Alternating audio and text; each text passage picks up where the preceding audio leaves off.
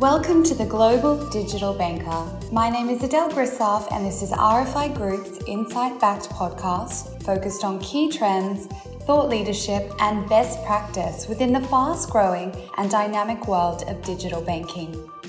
This week, we're at MoneyConf in Dublin. MoneyConf is a two day event where the world's biggest banks and fintech experts come together to discuss the changing dynamics and future of all things money, payments, and technology. In part one of our MoneyConf coverage, we speak with Kenneth Lin, founder and CEO at Credit Karma, Charlie Mortimer, co founder at Moneybox, Andre Lyver, Director of Engineering at Shopify, and Nathan Gill, Vice President and Head of Solutions at Verifone Europe. Here's what they had to say. It's such a pleasure to be joined by Kenneth Lin of Credit Karma. Thank you so much for joining me on the podcast today. Just flown in from San Francisco to Dublin, where we're at MoneyConf 2018. So, tomorrow you will be sharing some thoughts on autonomous finance and whether it will change the world. So, can you give me a bit of a description as to what you mean by autonomous finance and how it's going to change the world? Sure. So when you take a look at the industry over the last, I would say, 20 or 30 years, technology, internet, data has been quite disruptive in a lot of industries. So you can think about that from a data perspective, Google and social and our ability to communicate. But when you think actually about finance, it's actually been relatively unchanged. I think payments have gotten more digital, but a lot of the existing consumer pain points still exist. So for many consumers, finance is still a very confusing, uh, area of their life. It's overwhelming, it's complicated. And I think in the next five years to 10 years, you're actually going to see a meaningful step forward with the use of data, with the use of machine learning, with the use of cloud compute. And that's really the context of the conversation. So, you know, whereas the last 10 or 20 years of finance uh, from a digital perspective is about money movement, about payments. We think the next five or 10 years is going to be this autonomous finance concept that we're talking about, which is letting machines help consumers and people really automate their money, which is something that has not existed before. Mm. And for this to happen, crucial to have data, uh, access to that data, and be able to intelligently use that. Staggering figures for Credit Karma. So, over 80 million Americans are allowing you to access their data. So, how have you been able to do this as a brand? And what value added services are you already bringing to your customers? Yeah, so I think it's all about trust. I was talking to someone else today, like that seems to be one of the major themes at this conference, and I think that's absolutely right. For us, Credit Karma, we've been around for a little bit more than 11 years in the United States, and it's all about being able to provide consumers a reason to believe. So at Credit Karma, we have given over, I believe the number is two and a half billion free credit scores and reports. Mm-hmm away to our user base. Uh, we have provided tools that have eliminated over $6.5 billion worth of erroneous debt on our platform. So we give consumers a reason to believe, a reason to trust. I think that's the hallmark of Credit Karma. Over half of our users are actually through word of mouth or viral, non marketing oriented. Um, so I think that's an important aspect. And then I think to your point around, the data side, I mean, this is where I think the rubber meets the road, so to speak, right?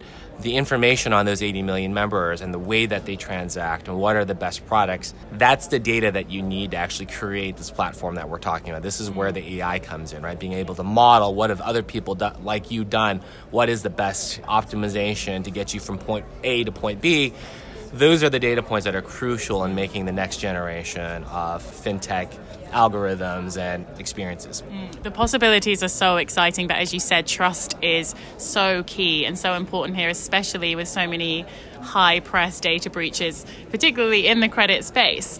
And to put it into a European context, as we are here in Dublin, GDPR and PSD2 is really about putting that data control back in the consumer's hands. Are you able to give some tips to some European companies potentially around how to ensure that trust within your consumers? Sure. I mean, I always call it the Reddit test, right? And I don't know how big Reddit is this today uh, it, outside of the U.S., but I actually think it's pretty big worldwide. Yeah, Reddit, yeah. Reddit, is the most largest crowd of both astute uh, technologists who are highly cynical, right? And I love that context. I think if you use that as your guidepost of how would people view that experience in terms of the things that you're doing, would that fly? I think that's a meaningful way to measure it. So I, I think that's certainly one. But two, I think you always have to be more and more consumer centric. Uh, I think the days of consumers blindly trusting in a big brand because they have your money or a big brand because they're a big technology company no longer exists, right? So I think you have to build everything your experiences, your brand, your credibility with that lens. And I think we've done it ahead of regulation. So, to your point around all of the regulatory things that you have in the UK, uh, EU and, and the UK, well, we think about it like, well, a company should be able to do that on their own. You shouldn't need legislation to say what is right, what is the right privacy model, Yeah. what is the right way to build a business. So I think you should be ahead of those things, not behind those things. Yeah, I saw a panel earlier today with uh, three European banks of various sizes and experiences, and that was exactly their point. Is PSD2 isn't going to change this industry; it's the organisations that have to change it and have to innovate. So interesting. And in terms of Credit Karma, what have you got coming up that's exciting? Uh, so for us, we, you know, we continue to focus on consumer-oriented features. So, for, for example, things like uh, ID monitoring, dark web scans. You know, we think that there are more and more data breaches, and to the extent that we can add more features uh, that help consumers be more aware and be more cognizant of all the risks in the space, we think those are important features to build. Uh, well, I think there's always a lot of things, right? So, I would say that as we continue to expand, we're looking more internationally in terms of where are the other markets to, to grow. But for us, you know, we have new data protection and identity protection features that we're rolling out in the US. And then we've, you know, also have uh, new technologies like, you know, more chat oriented messaging and, you know, ways to actually communicate around more complex transactions. So for us, you know, there's one key theme, which is helping consumers make financial progress. And we have as many, you know, we continue to look for tools and technology to make that happen. And certainly everybody is watching you around the globe. Uh, we're just finishing uh, all of our podcast interviews at this event with a question around buzzwords. So, at conferences in this style, there are so many.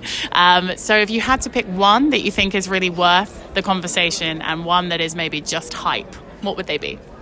Um, well, I think blockchain is probably one that is, as a technology, is you know certainly worth it. I think as a technology, it's certainly interesting. I think to go back to the privacy side, I mean, I think we've all seen the GDPR, right? And that is seems like everyone's changing their privacy policy, but again. I think these are things that companies should have done from the get-go. I think they're, you know, following the letter of law, but hopefully most companies were already uh, already in that spirit of that law. So hopefully nothing is changing, and that's a bunch of hype. Yeah, okay, perfect. Thank you so much for joining me today, Kenneth. You bet. Thank you. By Charlie Mortimer, co-founder of Moneybox. Thanks so much for being here with me today. So we're at MoneyConf, talking all about money, which is very relevant to what you're doing. You launched two years ago, 2016. Tell me about what have been some of the highs and the lows for you in terms of starting Moneybox. Well, well, thank you for having us. I guess Moneybox, to kind of give you the context, is an app that helps typically younger people to start building their financial future. So we have an idea of roundups whereby people can kind of make small incremental savings as they go along towards whatever their kind of financial goal is. And I guess over the last two years we've had you know, a lot of highs when we first launched was you know, day one when you wonder will you ever get any customers. it's slightly nerve wracking. So that was a real high when actually someone signed up. And then there's, there's, ongoing challenges with starting running any business, as I'm sure everyone can imagine. One of our frustrations is we try and offer the best kind of possible service, and in some ways we're constrained by um, existing processes. We use direct debit as an example for payment processing, which can be quite slow. And you know, in the modern world, customers expect things to happen instantly, yeah. and so for us to have to say, well, actually, in six or seven days we'll be able to take payment, can be frustrating for us and for customers. So I think there's a constant battle against kind of some of the existing practices. But you know, in general, I think we hopefully as a team have quite a lot of fun. You know, we're very proud that we're helping a lot of people to build their futures. Mm, absolutely, and it's fantastic to meet people like yourselves that actually really care about this financial health of their consumers. It feels like the industry is taking a bit of a turn to really make sure that consumers are benefiting and it's not just a sales pitch all the time. The proposition is, is fantastic, but there are increasingly more competitors in this financial health space. So, how do you stand to differentiate? we think that the hardest thing in trying to build up your wealth or build your financial future is to take the first step. Mm. So lots of people think, yes, I should be investing towards a house, towards my children's university, towards my retirement, whatever it might be. Um, and whilst everyone has that on their to-do list at number 10, no one ever actually does it. Yeah. So I think for us, what's really important is to find a way to get someone to take that first step. The concept of roundups that we have, everyone seems to like. And I think once you get someone to start to engage, you can then go on that journey with them and do a lot more around content, which we're doing a lot more of as kind of build out the team. Um, around education, and actually, once you've got that spark of interest, you kind of go from someone who hasn't been engaging to someone who starts to engage. It's like if someone starts getting into fitness quite quickly, they get very into it and care, check their progress, etc. You know, we see that where people who haven't been interested in this area before start maybe with roundups as a kind of way of getting going but then within say 6 12 months they're logging in quite regularly reading all of the content about different kind of investment ideas and theories and actually starting to kind of really engage in finance which they've never done before which is really kind of pleasing for us to see. And in terms of competitors I think there's there's lots of kind of different competitors as, as we see them. You know I think we're relatively unique in the UK in terms of offering kind of truly mobile investment options. So you know things like a lifetime ISA if, a, if someone wants to buy a house is a fantastic product or can be a fantastic product. And so that's something that's relatively unique to us that we're offering these kind of in a mobile way and hopefully in an engaging accessible jargon free way. So you know there's lots of other different kind of savings apps I guess or um, other ways in which you can budget. But for us it's really about taking that first step on a journey towards kind of building your wealth be it for that house or be it for your kind of retirement your children etc and it's great to see this innovation in the savings space beyond just pricing and interest rates. It's fantastic and in terms of your customers, so they need to to be able to use your services, they need to allow you access to their financial information. Is that correct? to use our services, you need to open an investment account. Right. Most people open ISAs, um, which has you know various requirements around your kind of uh, personal details. If you want to use the roundup part of the service, then yes, we need to access the kind of transactional level data yeah. to make roundups possible. But it's interesting that whilst roundups are kind of, you know, to some degree, what people talk about when they talk about what we're doing, it's actually very much kind of the, the thing that gets people interested, mm. but actually isn't kind of their reason for continuing to use us. We see quite quickly that people like move away from roundups and put in 20, 30, 40 pounds a week or if they're paid a bonus, they might put in an extra five, ten thousand pounds. And actually, whilst the roundups is the reason almost to start, quite quickly it becomes a, a kind of a more regular weekly savings or investing um, option. So the roundup sort of the entry point. But are you seeing any struggles in terms of consumers trusting you to have that access to their financial information because as we enter a PSD2 world, uh, you've got payment initiation services that are going to be allowing more control to customers about who can access their bank. So maybe it's going to become more of a normality. They're going to become increasingly comfortable with it. What are your thoughts on that? So when we first started, we were, you know, we know that it's a big ask to say to people, please give us this kind of information. Yeah. Um, it's equally quite a big ask to ask someone to open an ISA with a company they haven't really heard of. Yeah. So I think, you know, we think that we have to earn earn that level of trust. Well, lots of different ways. We have to give a great service. We have to respond well to customers. We have to kind of make sure that everything works exactly as it should and that we kind of meet those expectations. Mm. We're doing everything we can to kind of earn that trust. But what we haven't really seen is that that's a, a kind of a huge sticking point for customers in that kind of sign up journey. Now, I think the, the world of open banking should, in time, make this better, yeah. make the whole experience better for customers. And if you look at, we've integrated with, say, Starling and Monzo um, directly. And if you take, for example, the Starling integration, it's so much better for the customers, and it's a much better experience than you know the kind of any other sort of way of us getting that transactional level data. And hopefully, you know, as the other banks start to catch up for the open banking piece, it just makes it a better experience for everyone and easier for us.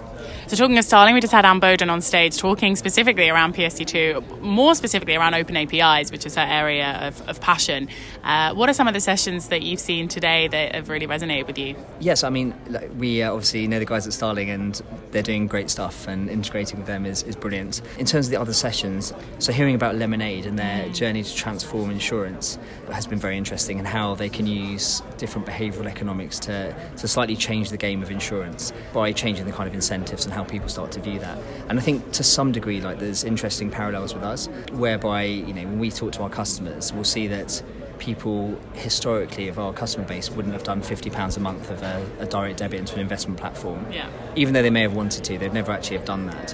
Whereas doing £25 a week is completely different and 100% mm. fine.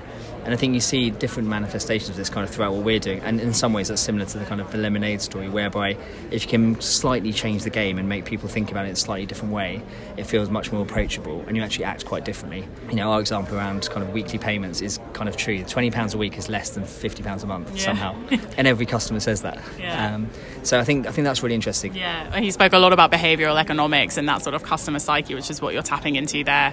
And so we're closing off with a question because we're at a big conference, buzzwords being thrown around left, right, and centre. So if you had to pick one that you think is really worth the conversation and one that you think is just hype, what would they be? So I do think the kind of behavioural economics side is very interesting and kind of something that in lots of small ways can impact kind of every business. And it's becoming more of a, a thing. You know, we were just talking as a team, like, should we have a behavioural economist on the team? Would it be something that kind of would change how we start to think about some of this incentive structures?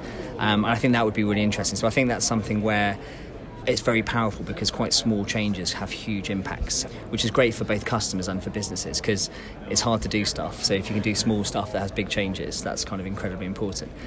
I guess my personal uh, sort of bugbear, I guess, in terms of the hype one is I think the opportunities from the machine learning AI world are huge. But I'm not sure if everyone uses those words in the right context is actually doing the kind of things that they claim to be. So I think you know the, the real kind of opportunity to use the data that's increasingly available in powerful ways is definitely there. Whether people are doing what they're claiming to do, who knows? Well, thank you so much for sharing your thoughts with me today, Charlie. Brilliant. Thank you very much.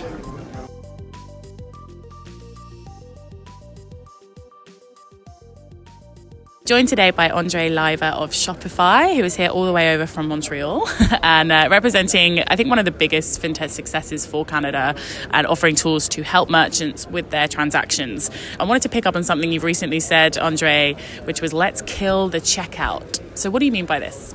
People have been latching on to that, that phrase ever since uh, we've been talking about it for the past you know year, two years. Yeah. And people immediately associate that kill the checkout phrase with oh, we're going to solve the problem of cart abandonment the industry averages of or the statistics that people share around you know 69 70% of carts become abandoned that will never go to zero as a shopper shoppers will always go and, and shop on their websites and you know put something in their cart and then see something else that's better later on and, and go purchase that other thing and you know essentially abandon that cart and that, that will always take place we're not trying to solve that problem yeah. We're trying to solve the problem of checkout friction. The checkout forms of today have largely been the same, you know, as they were 20 years ago. Yeah. So we're tackling that on several fronts. So we work with a lot of our providers and partners. So Apple Pay, Google Pay. Uh, we were the first platform to launch Google Pay. So those accelerated checkouts are important to us. Uh, we're also working very closely with the W3C on their new payment request standard, which uh, is also has the goal of, of reducing checkout friction by uh, having the browser or the user agent actually controlling the, the, entire checkout flow. So over time, people will become more familiar with that as a way to perform payment online.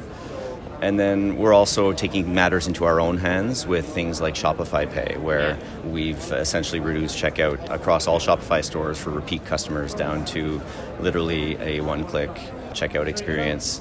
I've seen tremendous success with Shopify Pay. Mm.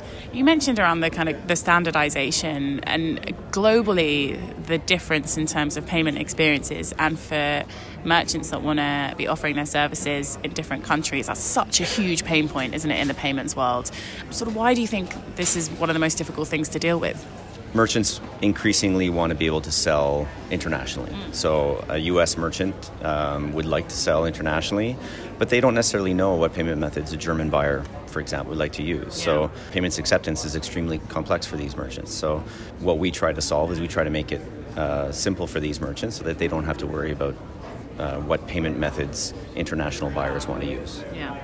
And so we're here at MoneyConf in Dublin, and you have great presence in Ireland. So can you talk to me about why you've chosen Ireland as a centre point for European expansion and, and sort of how that's working here? Ireland has been uh, critical to our success for our support organization mostly. We have a lot of remote support personnel located uh, across Ireland and it's been strategic in terms of a you know follow the sun type of uh, support around the world. From the base in Ireland that we have, we're able to support a lot of a lot of our European customers. Um, and just to finish off, I wanted to get your opinion on which ones do you think are, are really transformative to the industry and are true innovations, and which ones we just need to let go. at this conference, especially, there's been a large, uh, a lot of talk on uh, blockchain and crypto, and uh, it's certainly interesting, and we're keeping our, our, eye on, on those things, and we do experiment from time to time with various uh, blockchain-related projects, but. Yeah really, I think there's a long way to go in that space. So that's a much longer game. And shorter term, where it's really been innovative, uh, as you've seen uh, some of these companies that have been simplifying international money transfers without the use of blockchain, let's say. That's where some companies have been uh, especially successful and creative. Well, thank you so much for joining me today, Andre. Shopify really behind what the future of payments looks like. So it's fantastic to hear from you. Great. Thanks for having me.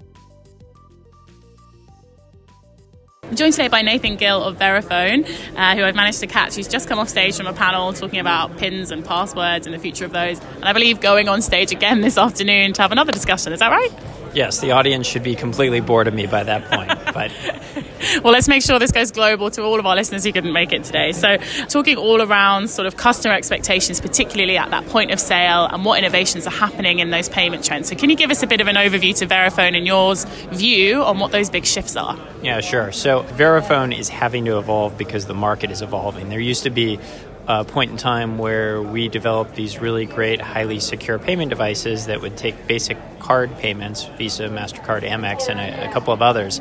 The market's evolving much faster than that. We see um, a high demand from a lot of our merchants and a lot of our customers to do more than just accept basic payment.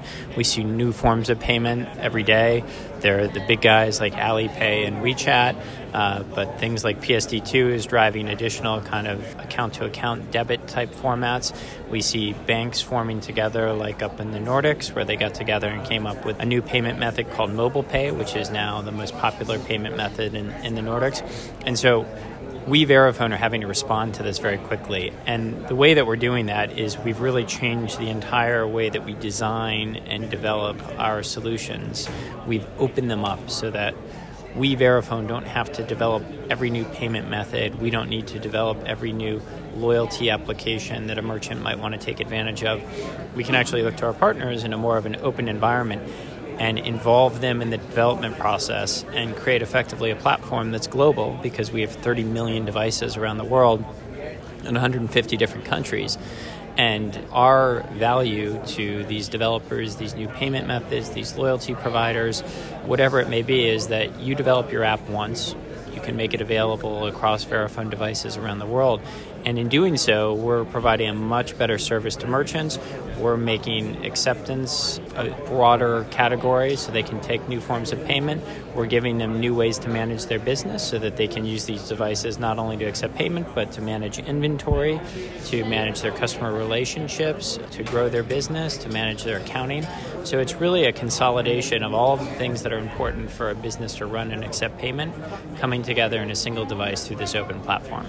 And Europe is really invested in this acceptance of contactless. It's pretty ubiquitous now across Europe and leading really at a global scale. But what is going to take the customers to shift to the next stage? So it's very habit forming in terms of how people want to pay. What do you believe is the reason behind low uptake at the moment across Europe in terms of new payment technologies like mobile? The UK has been the poster child for fantastic contactless adoption and there's a reason why. It's obviously it's a much faster, better experience for the consumer, and it's tap and go, and it, it's really a nice evolution of how you pay. I think though the next step of that is going to be a similar experience, but with mobile applications. And while Apple Pay and Google Pay have been out for some time, I think a lot of people have questioned why is adoption not growing faster. I think the reason being the value for the consumer, there's not enough benefit yet. It's pretty easy to tap a card onto a payment device and walk out. Pulling your phone out and, you know, putting your thumb on a biometric reader is one extra step. And so, you as a consumer, you need to have a benefit to doing that. And what we're seeing is that the benefit is going to be the digitization of loyalty. There's a lot of companies that issue plastic loyalty cards and paper stamp cards, and you as a consumer have to carry around all of these physical assets. And in a digital world where you go online and you don't have to deal with any of that stuff, it feels very odd to dig around for something plastic or have a cashier put an ink stamp on a piece of paper. It's just super outdated. So I think what we'll see is that these mobile wallets, whether it's the big guys or the ones that are backed by the banks or new startups, that adoption is going to occur when they've successfully integrated loyalty and they've given that consumer more benefit for using that application. Mm, so hopefully gone are the days when your purse or wallet is just bulging full of multiple cards or multiple bits of card that have stamps on it, like you said, and everything will be more contained within the phone, hopefully. And so, globally, then, where are you seeing real leading innovation in terms of payments and also in terms of adoption of payments? And where are you seeing some areas lagging behind? You know, if you look at the developing markets, many parts of Asia, for example, you see these new providers that are just leapfrogging mm. anything in the more you know westernized countries and the Alipays and the WeChats and it's literally phenomenal the fact that they've been able to grow those applications such that they're now a part of your everyday life and you use them for everything. And you know they're so big that now in the other parts of the world the tourist destinations like London and a lot of the other world-class cities are now having to accept Alipay and WeChat because of the tourist impact on these markets. So you know such amazing scale there. And so we see a lot of payment innovation in those markets. And then you know probably in the more developed markets that's where we're not necessarily seeing that level of change in the payment landscape. What we are seeing is that these merchants want to make the process more efficient. You know, we're seeing, for instance, a lot of small merchants in the US and in Europe. They want a single device that does everything for them. They don't want to have a cash register with a separate scanner and a separate payment device that clutters the environment. They want something that's clean. They want something that allows them to engage with a customer on the store floor and talk to them in a, in, a, in a really collaborative way and be able to accept payment as part of that process versus sending them to stand in a queue somewhere before they can actually pay, which mm. takes away from the retail experience.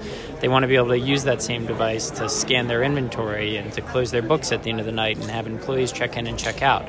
So we're seeing in the in the more developed countries a move to create better efficiencies because obviously a lot of these merchants margins are pretty thin these yeah. days and they're looking for ways to make things more efficient and this is one of the ways that we're able to do that for them. Mm, I think it's interesting and I know that you have just recently released some research showing the kind of willingness of SMEs particularly to have these new technological services for payments for their consumers, but also, as you said, those further value add services that you can bring in terms of consolidation and data that they can breed loyalty from as well. So, we're just finishing off on a question we're asking everyone at MoneyConf 2018, which is around buzzwords. So, at these large scale conferences around the world, there's lots of buzzwords thrown around. And so, what I want to know from you is what ones you think are really worth talking about and which ones are just hype certainly from a European standpoint, PSD2 is talked about a lot. Yeah. And I have to say that, you know, sometimes it's difficult to see some of the concrete outputs of PSD2,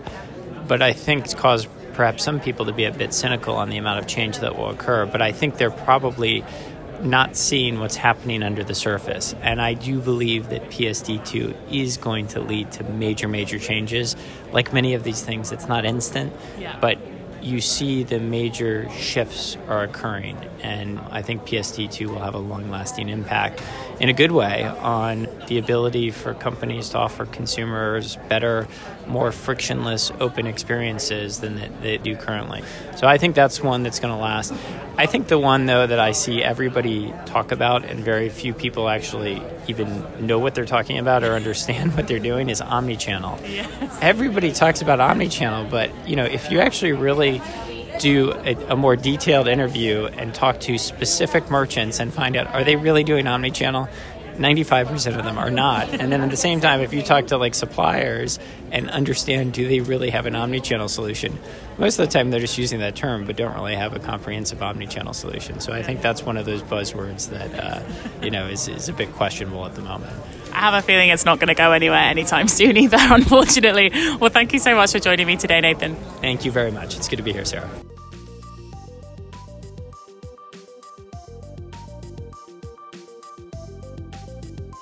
We hope you enjoyed today's episode. Be sure to tune in tomorrow for part two of this MoneyConf series.